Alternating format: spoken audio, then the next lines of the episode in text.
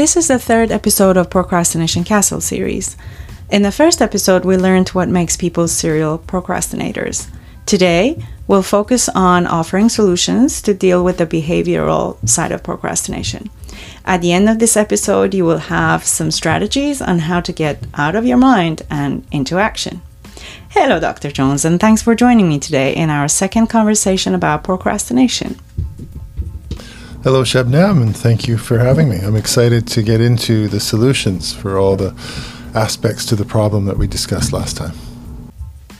In the Serial Procrastinators episode, we discussed that we procrastinate in mysterious ways.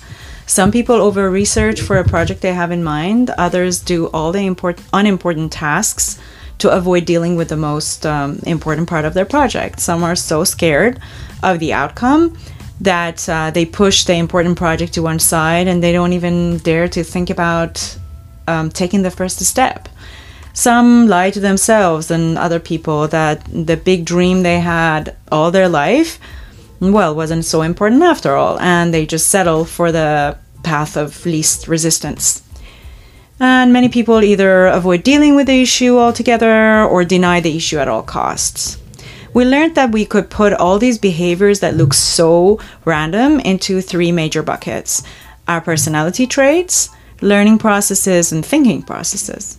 Today, we're going to discuss solutions uh, for dealing with traits. So, tell me, Dr. Jones, please, what are some of the strategies we can use to deal with um, our unhealthy traits? Well, it's interesting. The, the, the example you gave of over researching um, really speaks to the thinking processes. Telling yourself, I call this fancy procrastination, telling yourself that more research is required, and that excuse, that cover story, really hides the fact that you're, you're avoiding the unpleasant part, the writing, which is what's really needed. Um, so, strategies to deal with traits, um, I think we're addressing strategies that deal with all three that you'll find this is a one, no matter what the cause of your procrastination, um, new act, new acting your STFAs is going to be the solution. My new act is derived from ACT therapy, so I want to give full credit to uh, Stephen Hayes, uh, Russ Harris, and really an international network of scientists and practitioners and, and scientists guiding practitioners with mindfulness based um, and value based uh, framework for doing therapy. New Act refers to noticing, understanding, and accepting what's going on for you, what's really causing your procrastination in this moment. And it's really meant to be used in the moment of decision making. Should I do the thing or should I go binge watch Netflix? So, New Act is something, if you could write these steps on a card and laminate that card and keep it in your front pocket for procrastination situations, noticing, understanding, and accepting, then finding, the, finding a way to commit to an action that serves your goals and values, and that's usually doing the things, right? And the T is tacked on at the end to remind you to tolerate the expected discomfort. If you make a decision to have discomfort, for the sake of a future payoff, you'll find that your discomfort is reduced by your noticing, understanding, and accepting that very discomfort. Um, okay, yeah, thanks uh, for the explanation. So I had heard of ACT therapy, I had never heard of New Act uh, because it's it's a concept that you made yourself. Um, so I'm l- looking forward to understanding the concept and how to apply this um, on the procrastination strategies. But you know what? Sometimes I just um, think about procrastination um, as this person that is sitting on a chair on the edge of a cliff. And the chair is wobbly and there are these vultures that are going like circling over his head. And um, well you know they, they really need to move. If they want to save themselves they really need to move and get off that chair. But then also it's they're scared. They're super scared of, of falling off to the to the end of the cliff. So they they might sit there tight but then if they don't move then that's going to be their death too and i think procrastination is in a way like that where where people are just so frightened that they don't dare to do anything but but they also have to do something like if if this person if this imaginary person wants to um, get themselves off this situation of the meta- metaphorical vultures. They um, they have no other option by getting off that chair. No matter how we spin this story, the only way to to get out of this situation is um, to get out of the chair. So, can you? How can this person? They are so emotionally involved and they're just so scared. How can they sit down and logically put the the new act or some of the other strategies that you wanted to tell us today to get themselves out of this um, scary situation? Your chair and vultures um, example, one might argue that it's a bit too um, emotionally laden or heavy. But really, for a lot of my clients, procrastination can be just as heavy as that. In this situation, if you move, you might die. And if you don't move, you will die. So you're really pitting those two um, against each other. New Act enables you to move into your observing mind, to notice, I'm afraid of moving, to understand, fear is appropriate. If I move, I might die. To accept your fear in the service of your goals and values, to live. So if you if you notice, understand, and kind of process your fear, as well, and then orient to your your value of your life, um, it will help you move. And, and, that's what I argue applies to all procrastination situations, um, including this extreme example. This extreme example, yes, indeed, indeed, this is ex, um, this is ex- extreme. Okay, so you you you just dropped something else on us, and that was the observing mind. I mean, how many minds do we have? Well, this is an old idea. I think the Hindus, um, the, not so much the religion, but the philosophy of mind, and the Buddhists after that, um, the Hindus were first, um, they talked about an observing mind that can look down upon the thinking mind. The Buddhists also referred to the, the monkey mind um, as the thinking mind, right? So we've got this kind of autopilot mind that reacts to situations, and with deliberate intention or will, we can shift into an observing state. We can notice our thoughts. We can decide if we believe everything we think. We can decide whether or not to buy into our excuses, why we don't have to move right now. Um, and we can really move to a more, um, we can see the big picture much better from that observing state. Um, I could go on. I, I, think we've actually identified a probable location for the observing mind. Um, if you want, I can get into that a bit later. Sure. Mm. Interesting. Okay, so remember that observing mind that there is we can actually notice that that's part of noticing the thoughts yes, understand very maybe so. maybe part of this that whatever our mind is telling us we don't have to believe it can i say that Exactly. So by noticing your thoughts, you've now moved into a judging position. You know, do I believe what I'm thinking? Do I really believe that I don't have to move right now, or that I could do it later? Um, from the observing mind, you, you, you do want to understand. So in episode one, we talked about the various causes of procrastination. In that U, the N U A C T, the U is the understanding, where you're trying to come to an understanding of what is your internal process. How do you usually procrastinate? Um, you want to kind of have compassion for that and not get pushed around by it, because ultimately you want to move towards your goal which is going to require you to overcome excuses and, and various other mechanisms that enable procrastination. So you need to understand your personal journey to becoming a serial procrastinator. And then the, t- the, the accept really is where you accept the thoughts without being pushed around by them. You park the thoughts and you accept the feelings. Um, you can't really park feelings. So acceptance of feelings is really having the feelings. Mm-hmm. Acceptance of thoughts is accepting that they have arisen and deciding not to be pushed around by them, not to be behaviorally determined by them. And a new act, the C and the, the T? C is committing to a value guided action, and T is to tolerate the expected discomfort as you move towards your value and of course goals surviving in your in your cliff example the goal is to survive serving the value of life having a long life right? So goals and values i mean it, it's a bit uh, semantic but goals are derived from values. You know goals can be ticked off. I've completed this goal. Values are more like compass directions as um, act therapists will tell you. Values are things like financial security or health and wellness. You're never really done with a value Whereas goals um, working out three times a week for 52 weeks. Um, that's a goal that you can tick off as having been completed. Goals are derived from values. Make sense? Hmm, okay. Um, you know what? I just uh, I just thought about something.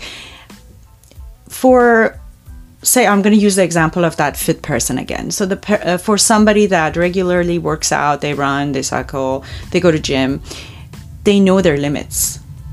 And they are consistently pushing the barriers to make those limits less and and expand on their capacity in the gym.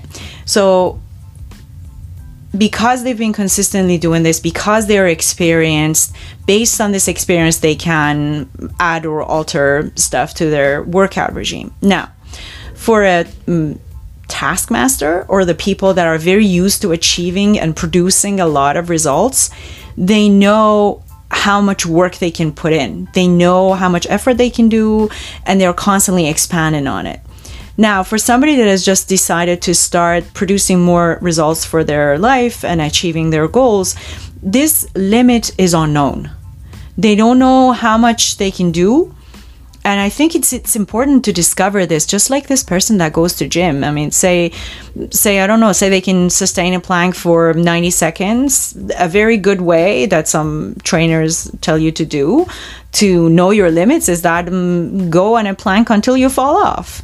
So I think if, for somebody that is just started avoiding their procrastination. Um, they need to do something along those lines to understand how much realistically how much work can they produce and also how much can they push this bar upwards. So what do you say about this? How can they go about finding the limits and then expanding and, and making themselves little by little uh, produce more and more on something that uh, they are not very experienced and they're just learning themselves and learning what they can and cannot do I do think that willpower is a muscle that can be grown and developed, um, just like a muscle. It's interesting. We're talking about the goal, uh, the health, the, the value of health and wellness, and the goal of sustaining a regular gym attendance. And then we're also talking about a willpower muscle that's going to enable you to go and develop your muscles. So it's interesting. But um, uh, we've also talked about the trait of laziness, and you remember me objecting to that. Psychologists find that to be a fuzzy concept. So yes. we try to isolate it and break it down. And I, I raised the, the idea of um, poor tolerance of discomfort for the sake of goals. So that can be a state that you've worked yourself into as a result of years of not working the muscle. Yes. Um, you, you could argue at some point it becomes a trait rather than a state because it's been so long or, or you never did develop it.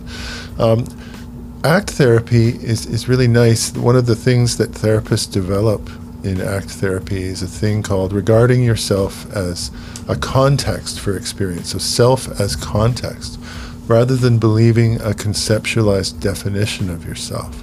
So, it's really like um, the ability to defuse from thoughts and beliefs about yourself. What does it mean, self as context? Meaning that you can have yeah. different behaviors or personalities in different situations? Is that what you meant? Meaning that even if you've had a pattern all your life of uh, taking the path of least resistance, not struggling against, you know, not deciding to have discomfort, always kind of taking the easy way, procrastinating on tasks, not going to the gym, even if you've always been that way, you're a context for experience and there's no need for you to keep on acting in that way you can you can have a new pattern of behavior starting in this moment now. So it's really a very optimistic. Uh, it opens you up to have different experiences, right? If you don't regard yourself as a set of eternal traits, rather you're a context, you're a place where experience occurs, and you can willfully orient your attention to a value and move even when you're anxious, even as your mind is screaming excuses and reasons why you can't you can have a new experience now if you orient to what's important and decide to move your body. Mm-hmm. Okay, so you can, based on what I'm hearing, if I'm hearing it correctly, you can teach an old dog new tricks. In this case, new traits. You can be someone all your life, and then if you work on it consciously, you can change. Yes, regarding yourself as a context for experience and for new experiences that you haven't had, you can learn new tricks, and you can make those. Those can become the new, uh, the new pattern, the new habit. Habit learning is spared in disorders like ADHD or um, constitutionally low tolerance for discomfort, whatever the trait is that you're coming in with. Um, you can change those patterns through habit learning. Yeah. Okay. Yeah. I, I think there's this thing. There's this. It says that the definition of insanity. I don't know who was it that said this. Was it Einstein or somebody else that said the definition of insanity is doing the same things and expecting different results. Yeah. So if you want to change your traits, you need to change and, and have some new habits. Interesting. We can't talk about habit learning maybe a little down the line uh, Mm-hmm. for for the sake of getting rid of our procrastination. But to give some idea to people, can you give us some strategies or some some things that people can do to strengthen the willpower muscle? For sure. I think um, one thing to do, I found it effective in my practice to gamify the situation. So to take it out of the realm of, oh, geez, you know, I'm not, I'm not a good person. I really need to change, but oh, it's so hard. To move that into a, let's play the game of grabbing opportunities to tolerate discomfort as often as we, as we can notice them. So to, to realize this is a general a muscle that applies to all situations. Tolerance of discomfort while doing a plank exercise, deciding to breathe regularly and not make a grimacing face and to just, you know, hold your face in a in a dignified position as you tolerate the discomfort of this plank exercise and decide actively decide to have discomfort as you sustain the plank for some, you know, incrementally growing longer period of time. Um, you can take a cold shower. You can make make a, a, decision to have a can-do attitude to all kinds of little things around the house. So jumping up and doing it now, do it now, and applying that to a lot of little things can make you stronger when it comes time to do those dreaded things, those greatly non-preferred tasks that you're procrastinating on. Um, I thought about the example of the gym again.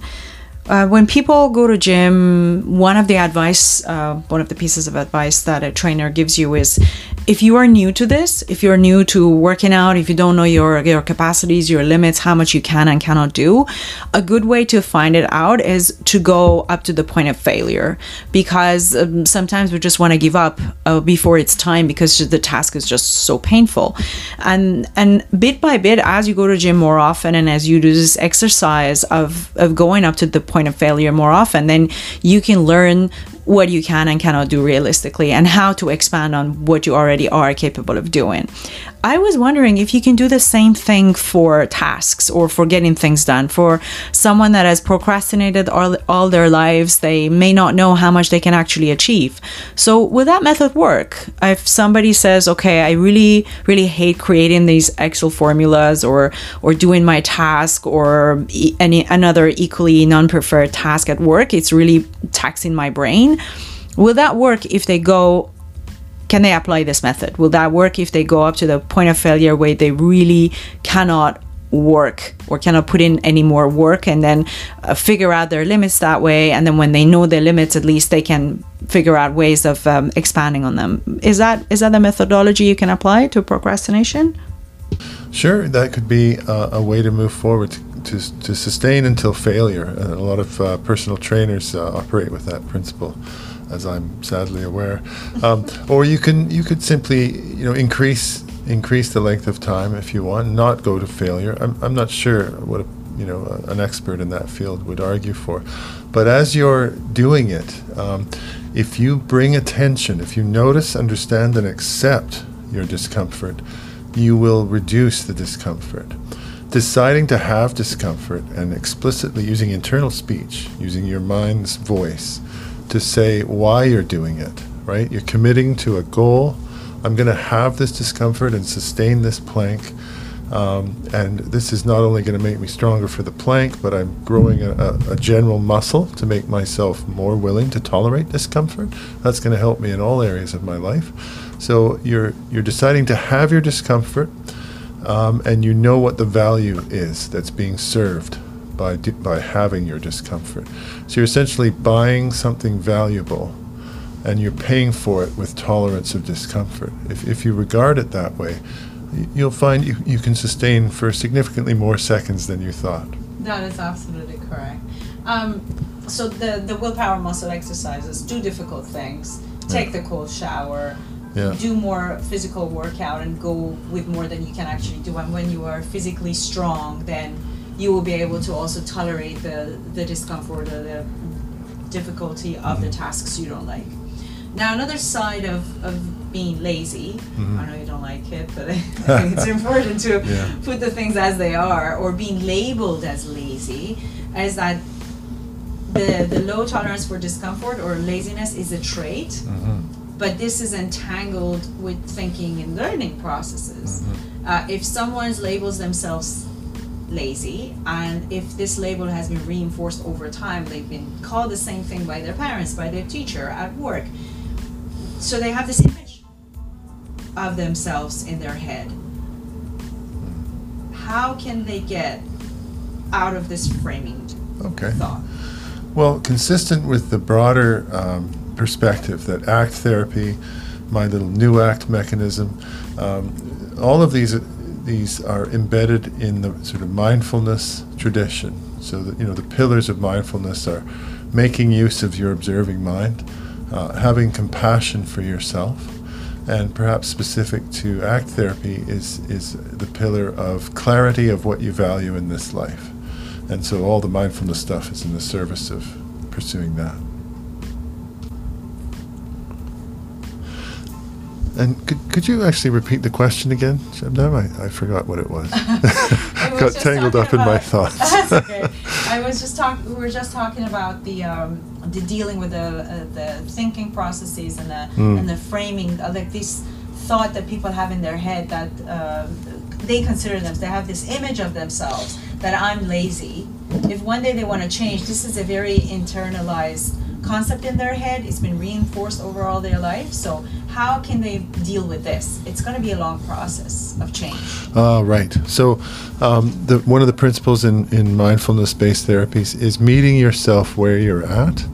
Uh, again, the acceptance I am weak in this regard. I, I have very little tolerance for discomfort. That's how it is right now. Um, that's one of the meditations, actually, bringing awareness to uncomfortable states and facts and acknowledging that's how it is right now. Um, and I, yet I value moving towards a better state. And I will have compassion for myself uh, as I notice that I'm behind other people in this regard. And yet I will, I will maintain committed action towards this behavior change that I'm, that I'm uh, seeking to achieve. So meeting your, be, being clear on where you're at. I am a procrastinator. I am weak at this, um, and being really clear about where you want to go, and having compassion for yourself as, as you move towards the desired state. Yes, and I think the compassion part is really important because it's not going to be a short process, is it? Well, no, um, I've talked, I, I spend a lot of time on that in therapy. It, it can be a very long process, and in early stages, you might be, you know, one, one out of 10 learning trials, you succeed in remembering to do the things. And um, of the trials where you remember, you might not always succeed in doing the things. So you might, might think, oh, I, I remember and I must do this, and yet fail to do it. So uh, either failing to remember or failing to do um, could be failures. You might be one out of 10 when you leave your therapist's office in overcoming procrastination in a certain situation. And yet you can get traction from one out of 10. And it's unhelpful to get tangled up in nine out of 10 fails and being down on yourself. Yeah, it would be like exactly. I'm going to use the example of the person that decides to go to gym again because people can relate to it. It would be like this unfit person hasn't worked out in their life. Now they decide to become fit. So they are working on the muscles, which was the exercises you gave, like the, the cold shower and the you know the doing the difficult things we Do don't like, Mm. Um, to strengthen the willpower muscle. But it's gonna take time, because the person that has procrastinated all, all their life, they are beginners at this. So just like that person that is going to gym, they have to understand that it's gonna be a process. It's gonna take time, and they have to be kind to themselves in this process. Well, what about this um, internalized critic? Huh.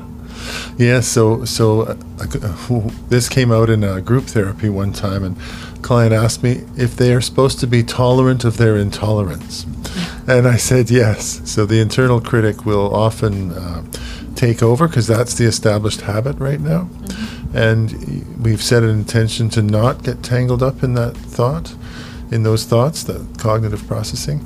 Um, but we might miss, we might not always be mindful. And so we'll lapse into the old habit of self critical thoughts, the feelings of shame that come or anxiety that come in connection with those thoughts.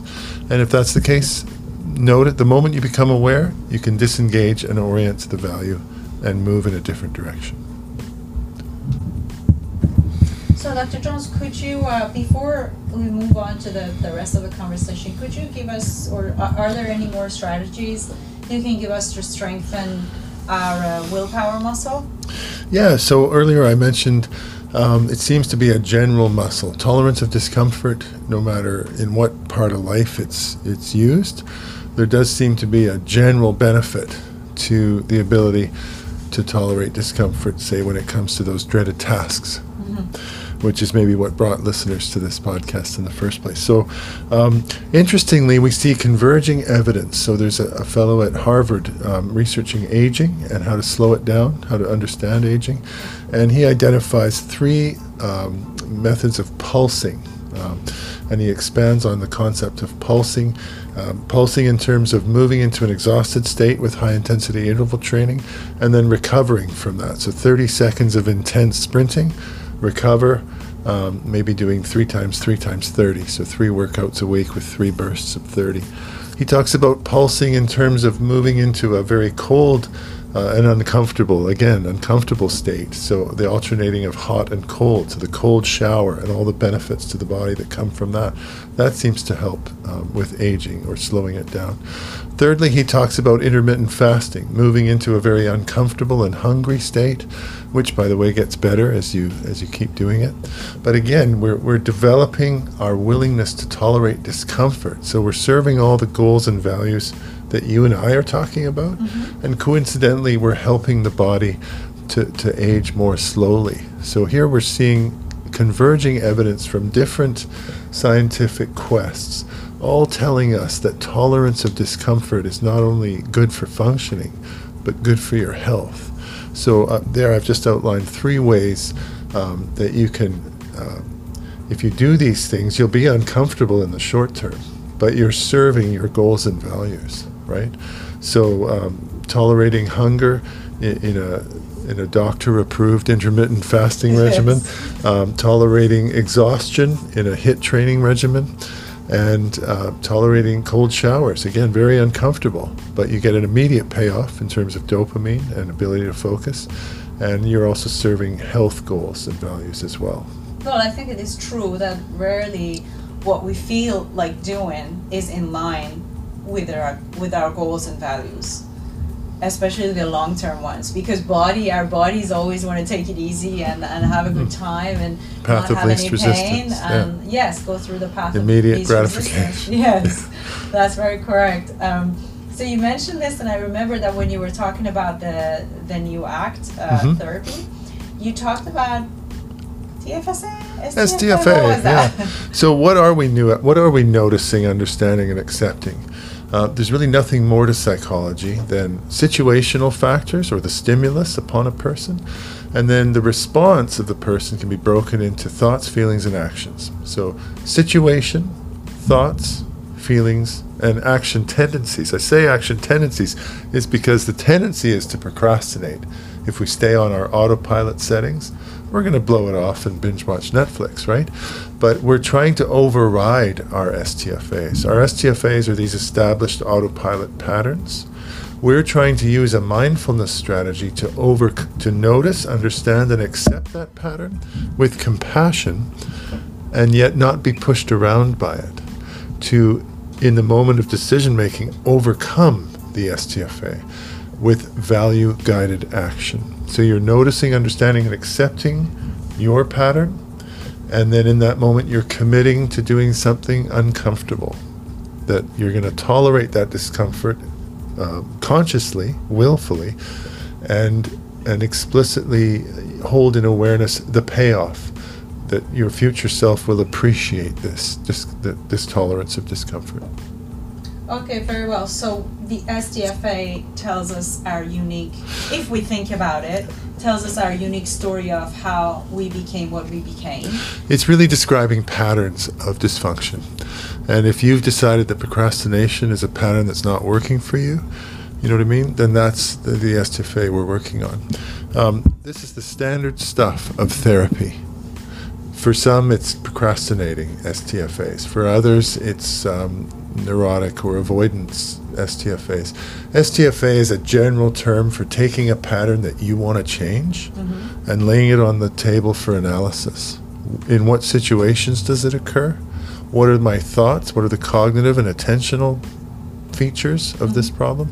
What are the feelings that are involved? And what's the action tendency or the behavioral result? And and obviously, if you if you're processing this in therapy, it's an STFA that's not working for you, and you're trying to change it. You're trying to override your habit that exists with new chosen behaviors. Okay, I think I understood now better the, the correlation. Um, so I think with with somebody that has been procrastinating all their life, it's it's a bit difficult for them to know how much can they go how much can they actually accomplish? Because part of this knowing your limits both upper and lower comes from uh, experience and comes yeah. from pushing those limits. So they might want to start really big. I think i i whenever i talk to procrastinators and, and i often used to think that procrastinators certainly can't have any lofty ideas in their head because if they did they would go and get them.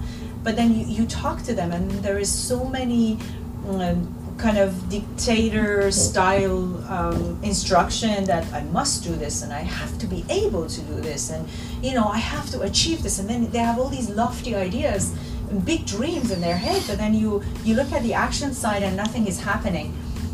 Can we say that this is because you're not practicing doing something you got to start small and build on it?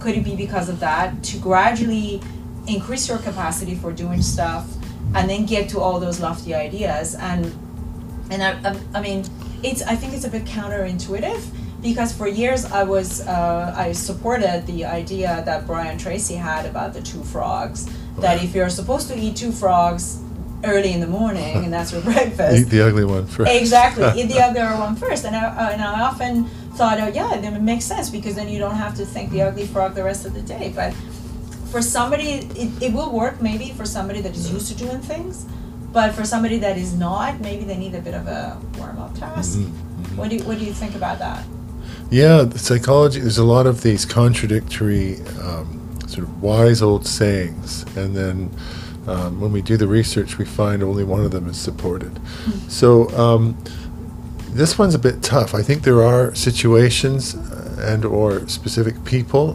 who if they're able they should certainly eat the ugly one first. Um, I remember my dad saying, "Work first, play later," and I didn't like that very much as a kid. And he was a bit of a workaholic dentist, so he wasn't a good representative of that philosophy yeah. um, to my ten-year-old brain, anyway.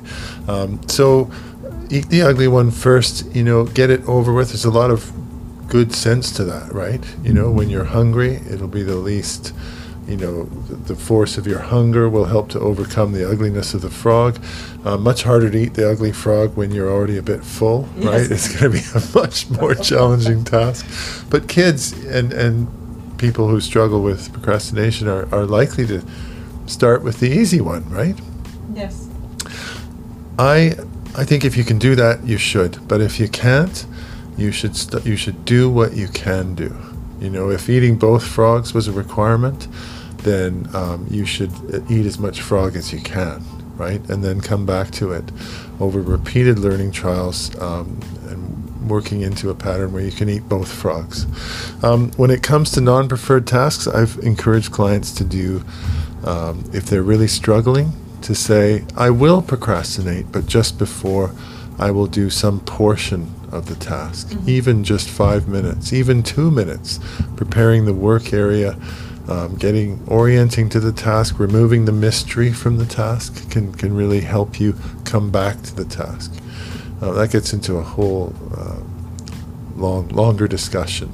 Um, removing the mystery and reducing anxiety, uh, avoidance of tasks that comes from anxiety because you're not sure how you're going to do a task. Mm-hmm. It can be helpful just to spend five minutes orienting to the task, getting clear on the task, to remove that mystery that's causing anxiety. But even without that factor, do something. Do, do a value guided action, a successive approximation of the target behavior. Do what you can and be, be okay with that. Is my what you can. prescription. It's- It's not getting into the, the, the tedious details. You know, in the software, uh, software programmers, Mm. they don't ever create a software perfect from the get-go. Right. They go through this methodology ca- called agile, which means that Oh. they, they write something and then as they go along, they fix the bugs and they Yes. gradually fix this. Do something, even if it's wrong. yeah, do something. Actually, I think the doing something brings Yeah. in more action, yeah. uh, more, much more than thinking about doing something. Because when Mm. you do it, then some of the stuff that you never thought about Mm. c- come out, and then you can Mhm. think about them. And for somebody that is not practicing doing stuff, you need some warm up. My daughter plays piano, and uh, the teacher is giving her a warm up exercise. She's a kid. Kids and procrastinators alike yeah. have a problem starting tasks, Mm. also have a problem stopping Hmm. tasks. So in general, I think you can you can safely Mhm. say that procrastinators do not like switching tasks. Mhm. So she gets these two coins she puts on on her hand while she's playing the piano, and she has the same song that she needs to practice with the coins. She has to make sure that the coins don't fall off. And by the time she's paid attention to that and she's practiced the song, her brain goes into the piano playing mode. So maybe for, for people that struggle with doing the stuff they don't like, Mm. maybe they can start with the easier, like somebody at work procrastinates, maybe they can start with the easier emails and get into the, the groove of things. And also, can you explain what is it about the starting and the stopping? What is it with the people procrastinators that they have a problem with the starting stuff and they also have a problem with stopping what they have started? Well, procrastination overlaps a lot with with ADHD and with adult ADHD. So, um, when I meet with clients to do an assessment, you know, trouble maintaining awareness of tasks and and intentions. Um, secondly, once you're aware, trouble getting started. Thirdly, once you're started, trouble with efficiency. Um, and then I suppose fourthly, you know, trouble stopping. But fifthly, error in the output, right? So Yeah. these are kind of nested problems like Russian dolls. You got to solve problem one before you can solve problem two, and so on. Uh, trouble stopping um, seem to correlate with trouble starting, right? Um, and one of the reasons for that is you've had so much trouble starting, you don't want to stop until it's done because you don't want to have to start again, It's right? very, very true. It's very, very Yeah. true. For the unpreferred, non-preferred Mhm. tasks, one is super worried that okay, I've, I've started now. Mm. I might as well go on until the point of even pure Yeah. exhaustion, because Mhm. who knows? If I stop, I don't know if I can bring myself Mhm. through this again. Yeah. So we see uh, loose attention and excessively tight intention. We see OCD and ADHD co-occurring. We see a lot of apparent contradiction, you know, co-occurring features in the same person. Um, I think Elkhonon Goldberg, um, a famous uh, neuropsychologist, a student of Luria, um, a Russian immigrant, talks about what these two problems, starting and stopping problems, have in common is uh, poor regulation according to what's needed in, by the environmental demands, right? That the, the environment needs you to stop right now because it's time to do the next thing. It's a transition, right? And, and you're having trouble accepting that. So now you're really delaying the stopping. You delayed the starting and now it's time to stop and you're having trouble.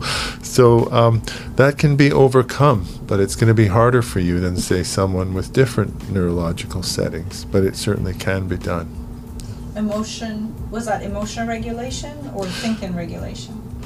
Well, there it, it's a bit of both, right? It's regulation of attention, maintaining awareness of the big picture, the big picture being the demands of your day, You know, it's time to start now. It's time to stop now. Um, poor tolerance of discomfort can be an emotion regulation issue. I would say it's a motivational slash emotional problem. And uh, are there some exercises that people can do to better Yes. regulate their emotions? Yeah, so to continue that list of um, tolerance of discomfort growing exercises, turning this into a game for, for the whole of the day, right? You can practice not uh, not getting upset when little daily hassles come along. So having frustration uh, by maintaining an outwardly dignified and kindly facial expression. What if you're boiling inside? You decide to have your discomfort while not conveying it outwardly. You, t- you need to notice and understand it. That'll go to that'll go a great distance in helping you have it and reduce it. It's a paradox, right? A lot of paradoxes in psychology. Deciding to have discomfort reduces discomfort. When you take a moment to use internal speech and say, "Oh, there's that. I understand that." And I'll have that. That's the mental shorthand for notice, understand, and accept. There's that. I understand that, or I get that, and I'll have that. That's how it is right now. When you go through that explicit step of moving into the observing mind, noticing and commenting on your internal experience, ending with a decision to have your experience without a big fuss, you know? Like I think Eckhart Tolle says, no more kicking and screaming for me. I'm just gonna, and then something to the effect of having experience with acceptance, right? Without all the kicking and screaming and fussing. Well, Eckhart Tolle looks a little lethargic to me. So Oh, really? For him, it's probably no, he's got some great ideas uh, embedded in there. Okay, maybe we talk about that at some other point. Um, some commonly shared ideas, shared by mindfulness-oriented uh, clinicians and writers. My mom likes him a lot. Like like he's writing a lot. I, I read a little bit, couldn't relate, so maybe I'll have a second look. Mhm. So for emotional regulation, the tolerating the discomfort is, is one part. Will meditation help? I believe meditation develops the part of the brain that notices what attention's doing. Um, I'm talking about a specific kind of meditation. So there's many reasons to meditate. Meditators through the ages have different uh, conceptualized reasons for doing it. Um, in my practice, I make use of it to develop the observing mind, the, the part of the brain that pays attention to the thinking process, where attention is, the part of the brain that maintains awareness and can exercise limited control over attention. So, do you want me to go into it, or is that enough? Uh, no, I think I think meditation. Yeah. When you talk about this, uh, like I was not a person that that meditates at all. Um, never thought about it. Uh, years ago, I heard about it, but it, it always seemed a complicated concept to me Mm. that uh, that only a calm person can do, and you know I can't really sit still for. oh for yeah, I get that a lot. time. Yeah. Sorry, Dr. of- Jones, I'm not good at meditating, so let's not do that. I know. Yeah. I, and then I think I until I dis- discovered and tried the app uh, Headspace, I had Oh, never yes. attempted at, at meditation. Mm. And, and even today, I don't. I can't claim that I do it every day, Mm. but because I have the app and it has, uh, I think it understands. The app knows, or the people that develop the app know a wandering mind. Uh-huh. They have three minute meditations. Right. Yeah. So and I do good. do the three minutes, Mm. uh, and it helps hmm it helps a lot. I still don't do it every day. So maybe if you can give examples to people of easy meditation, maybe the body scan, the, the Yeah. 30 second body scan, or even the simple just the five box breathing, then at least people don't have this big cloud in their head that it's a it's a it's a complicated thing to do. You brought up the Headspace app, and that's uh, that's interesting because it's something many years ago I thought I should develop an app um, with some meditations and some other stuff too, and then I procrastinated on that task, and Headspace popped up, and I think it's it's been very successful and very helpful. Um, and that guy's basking in the California sun, while I toil in the Vancouver it's not so bad up here, actually. um, Headspace is great. Um, the research on the benefits of meditation suggests that um, they're, they're, usually based on a protocol where the, what's being attended to is the sensation of the breath without um, without guidance from some other source like a narrator or, or music or binaural beats or what have you. So what seems to work is the very simple stripped down version of meditation. Bring bring attention to the sensation of breath and when your mind wanders into thinking or other perceptions, notice and bring attention back to the target. And if that happens a hundred times in three minutes, that's okay. Don't get tangled up in judging yourself to be a bad meditator. That's also a distraction, right? Darn it, I'm so distractible. Now you're distracted by your distractibility. So simply feel the breath. And when you wander into other mental activities, as soon as possible, notice and come back to the breath. If you maintain that intention to stay on the breath, you'll develop capacity for awareness and control over attention. I heard someone describe control over attention as being limited, much like a leash is a limited control over a strong dog when you when you take your dog for a walk. You can't stop the dog from going in the bushes, but you can use your leash to bring the dog back to the path, you know, the intended pathway, right? That's much like our control over attention. Meditating helps that, therefore, it helps develop the observing mind. I've already talked about the need for that to use the NEWACT uh, method to not procrastinate. Okay, so in this case, the dog is our wandering thoughts.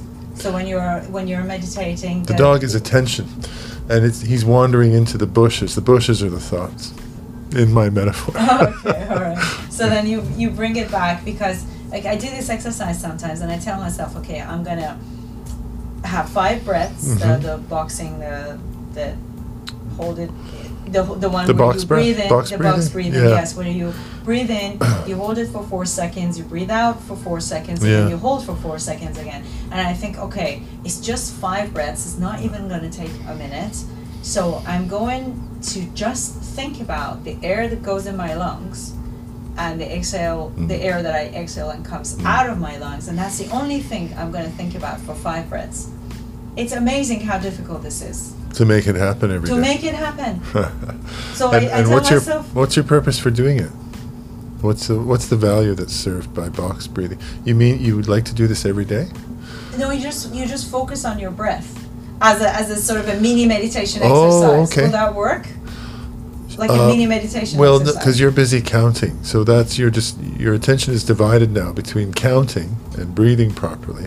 So you're thinking about the breath. So that's contrary to. I mean, there's different reasons to meditate, but if you're developing, if you want the benefits that a lot of the research on breath meditation point to, growing neurons in the dorsolateral prefrontal cortex, you need to do it the way they said to do it. And and the theory is that if you're busy counting your breath or needing your breath to have a certain, you know, certain features, certain properties, your attention's now divided between the sensation of breath and all these rules and whether or not you're following them. So you're you're not really focusing on a singular on on sensory data, which is which is the point of breath meditation. Bring attention to a single target, the sensation of your breath.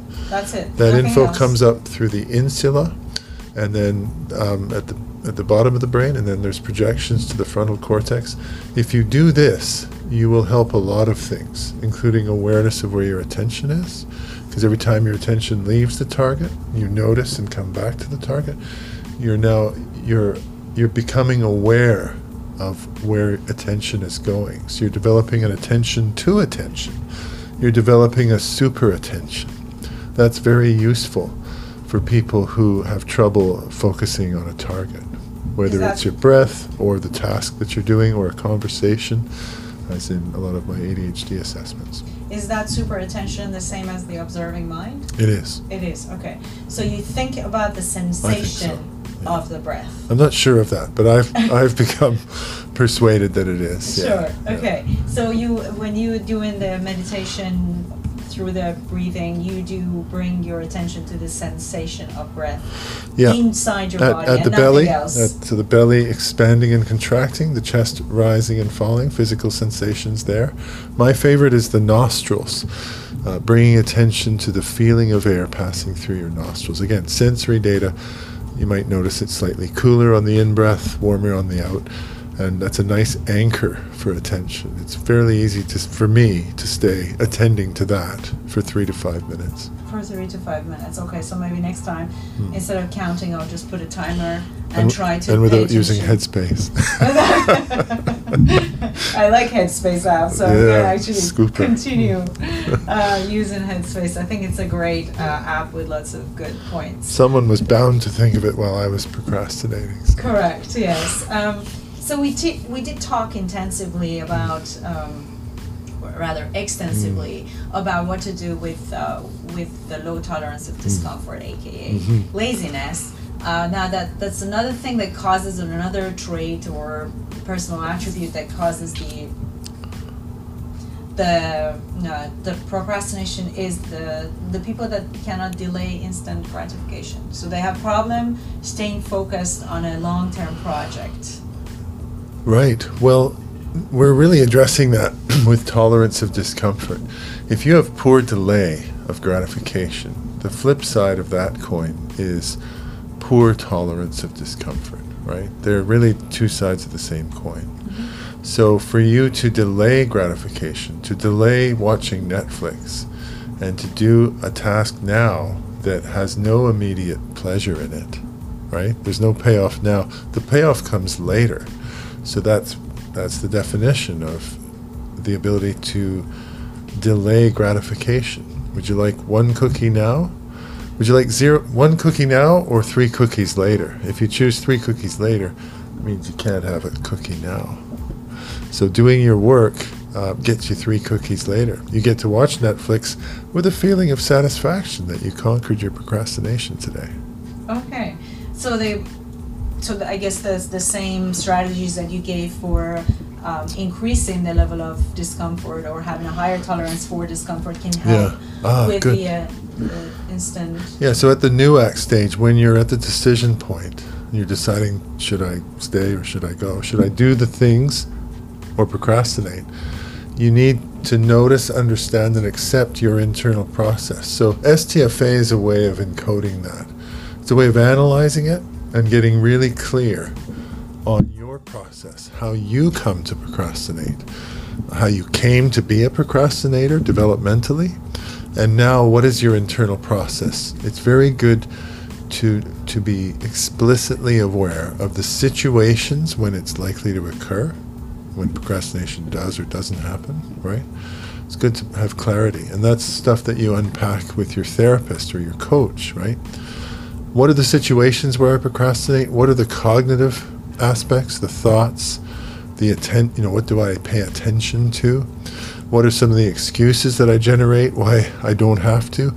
Um, for example, the thought that I, more research is needed before I can set pen to paper. There's a thought that a lot of people buy Yes. into.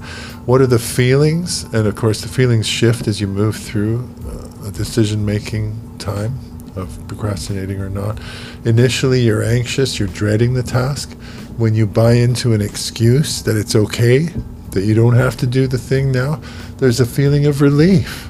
And that's very powerful. So buying into those excuses gets reinforced with a reduction in anxiety. Now you go and binge watch Netflix, blow off your tasks, um, and you're not guilty because you've believed an excuse that reduces anxiety, right? So what's the action tendency? Avoidance. What's the feelings? Well, it depends on the moment, but there's a reduction in anxiety when I buy into my my BS excuses. What are the situations? Well, it's tasks only of a certain nature. Um, tends to be in the evening when I'm exhausted. By the way, tolerance of discomfort is one of the executive functions. We have a, a finite renewable resource in executive function. Um, if you've practiced self control all through the day, um, due to some irritating coworker or what have you, you're going to have much less self control at the end of the day. It's a finite resource and it can be depleted. It can. I, Oh, I, yeah. read, I did read some about this, and uh, it's it's a lengthy conversation, so I'm not gonna bring this in. Um, Okay. But yeah, it's it's uh, okay. Yeah, here's the thing. Here's the thought. Have energy management practices Mm. rather than time management.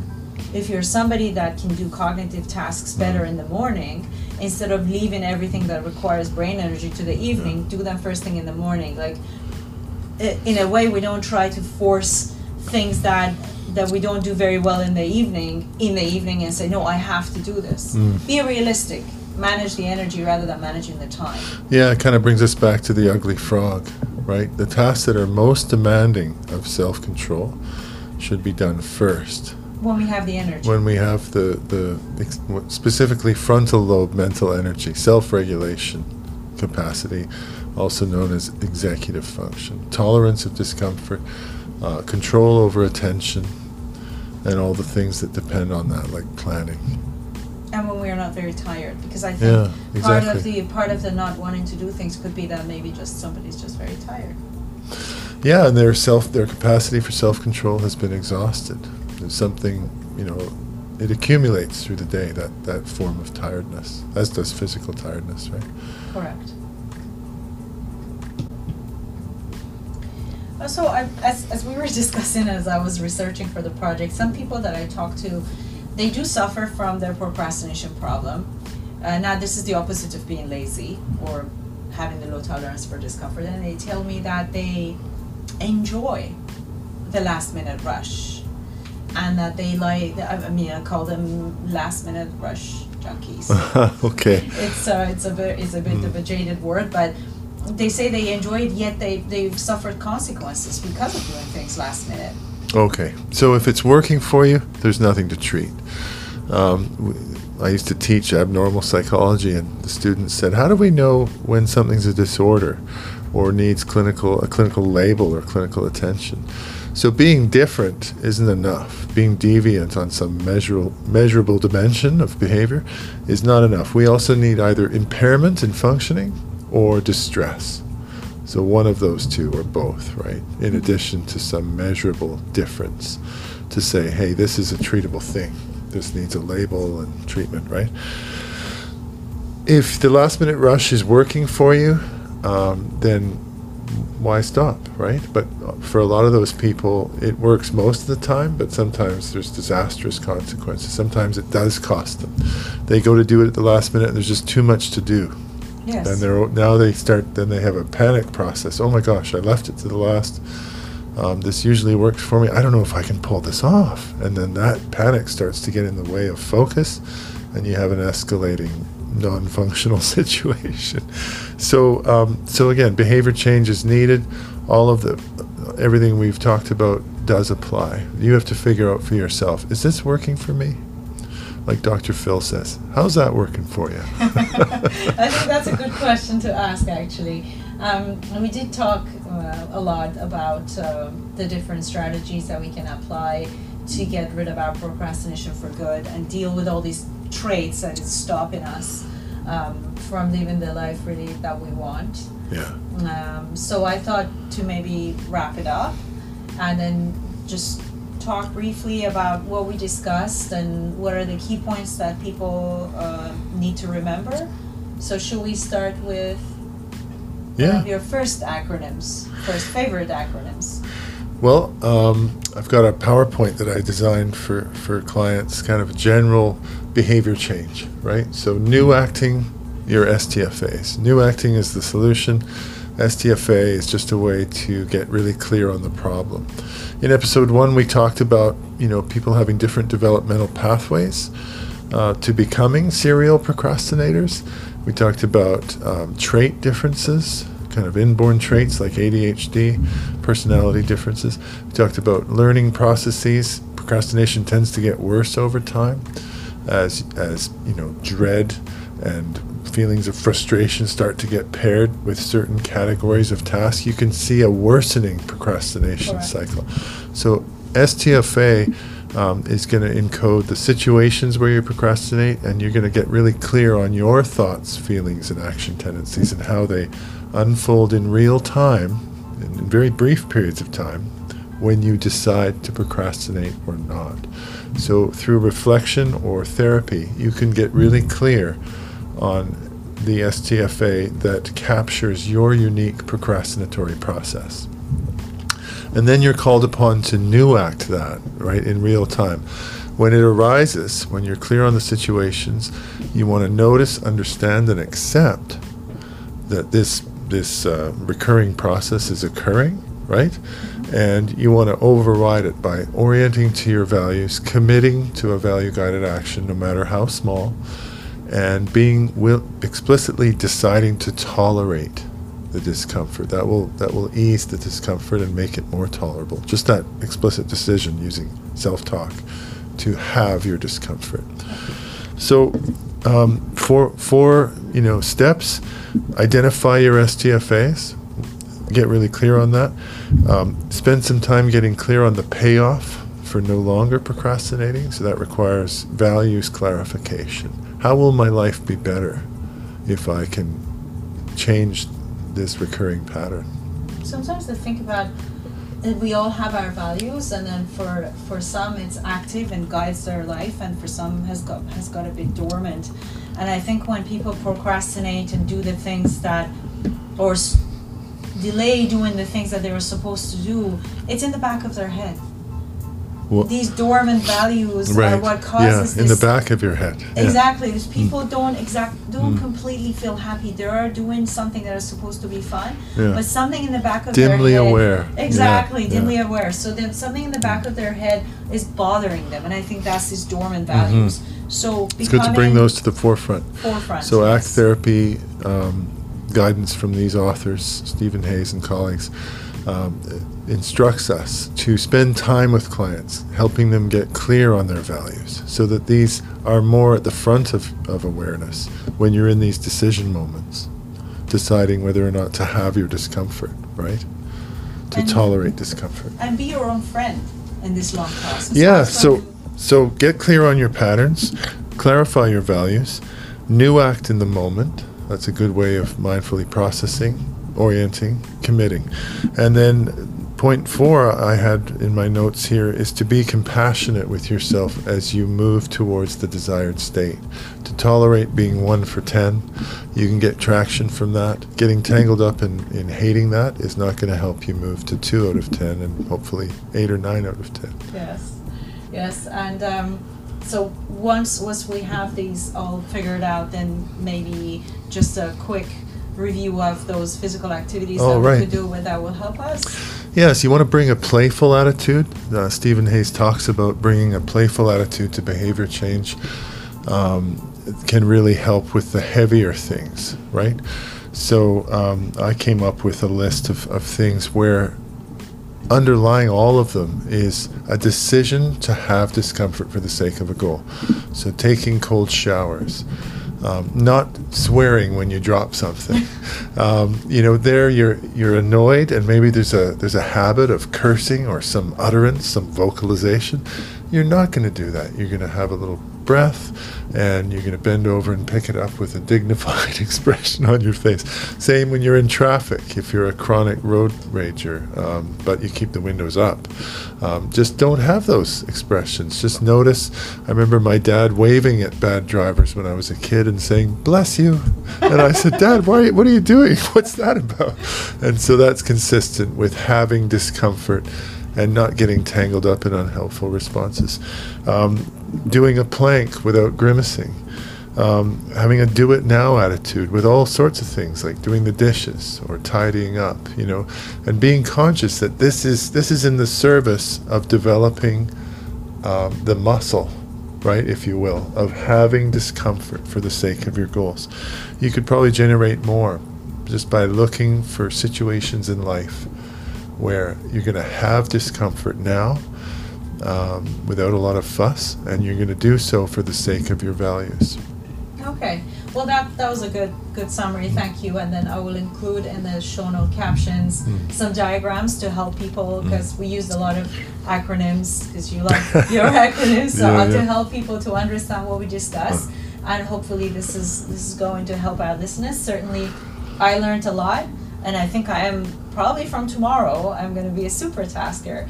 I'd like to thank you uh, for your time today. Really enjoyed our conversations. And I look forward to our future sessions on uh, procrastination. Thanks. This has been a great benefit to me as well. It's helped me get clear on my thoughts, and uh, it's going to help me be a better practitioner. So thank you for having me, Shabnam. Thanks. Thanks, Dr.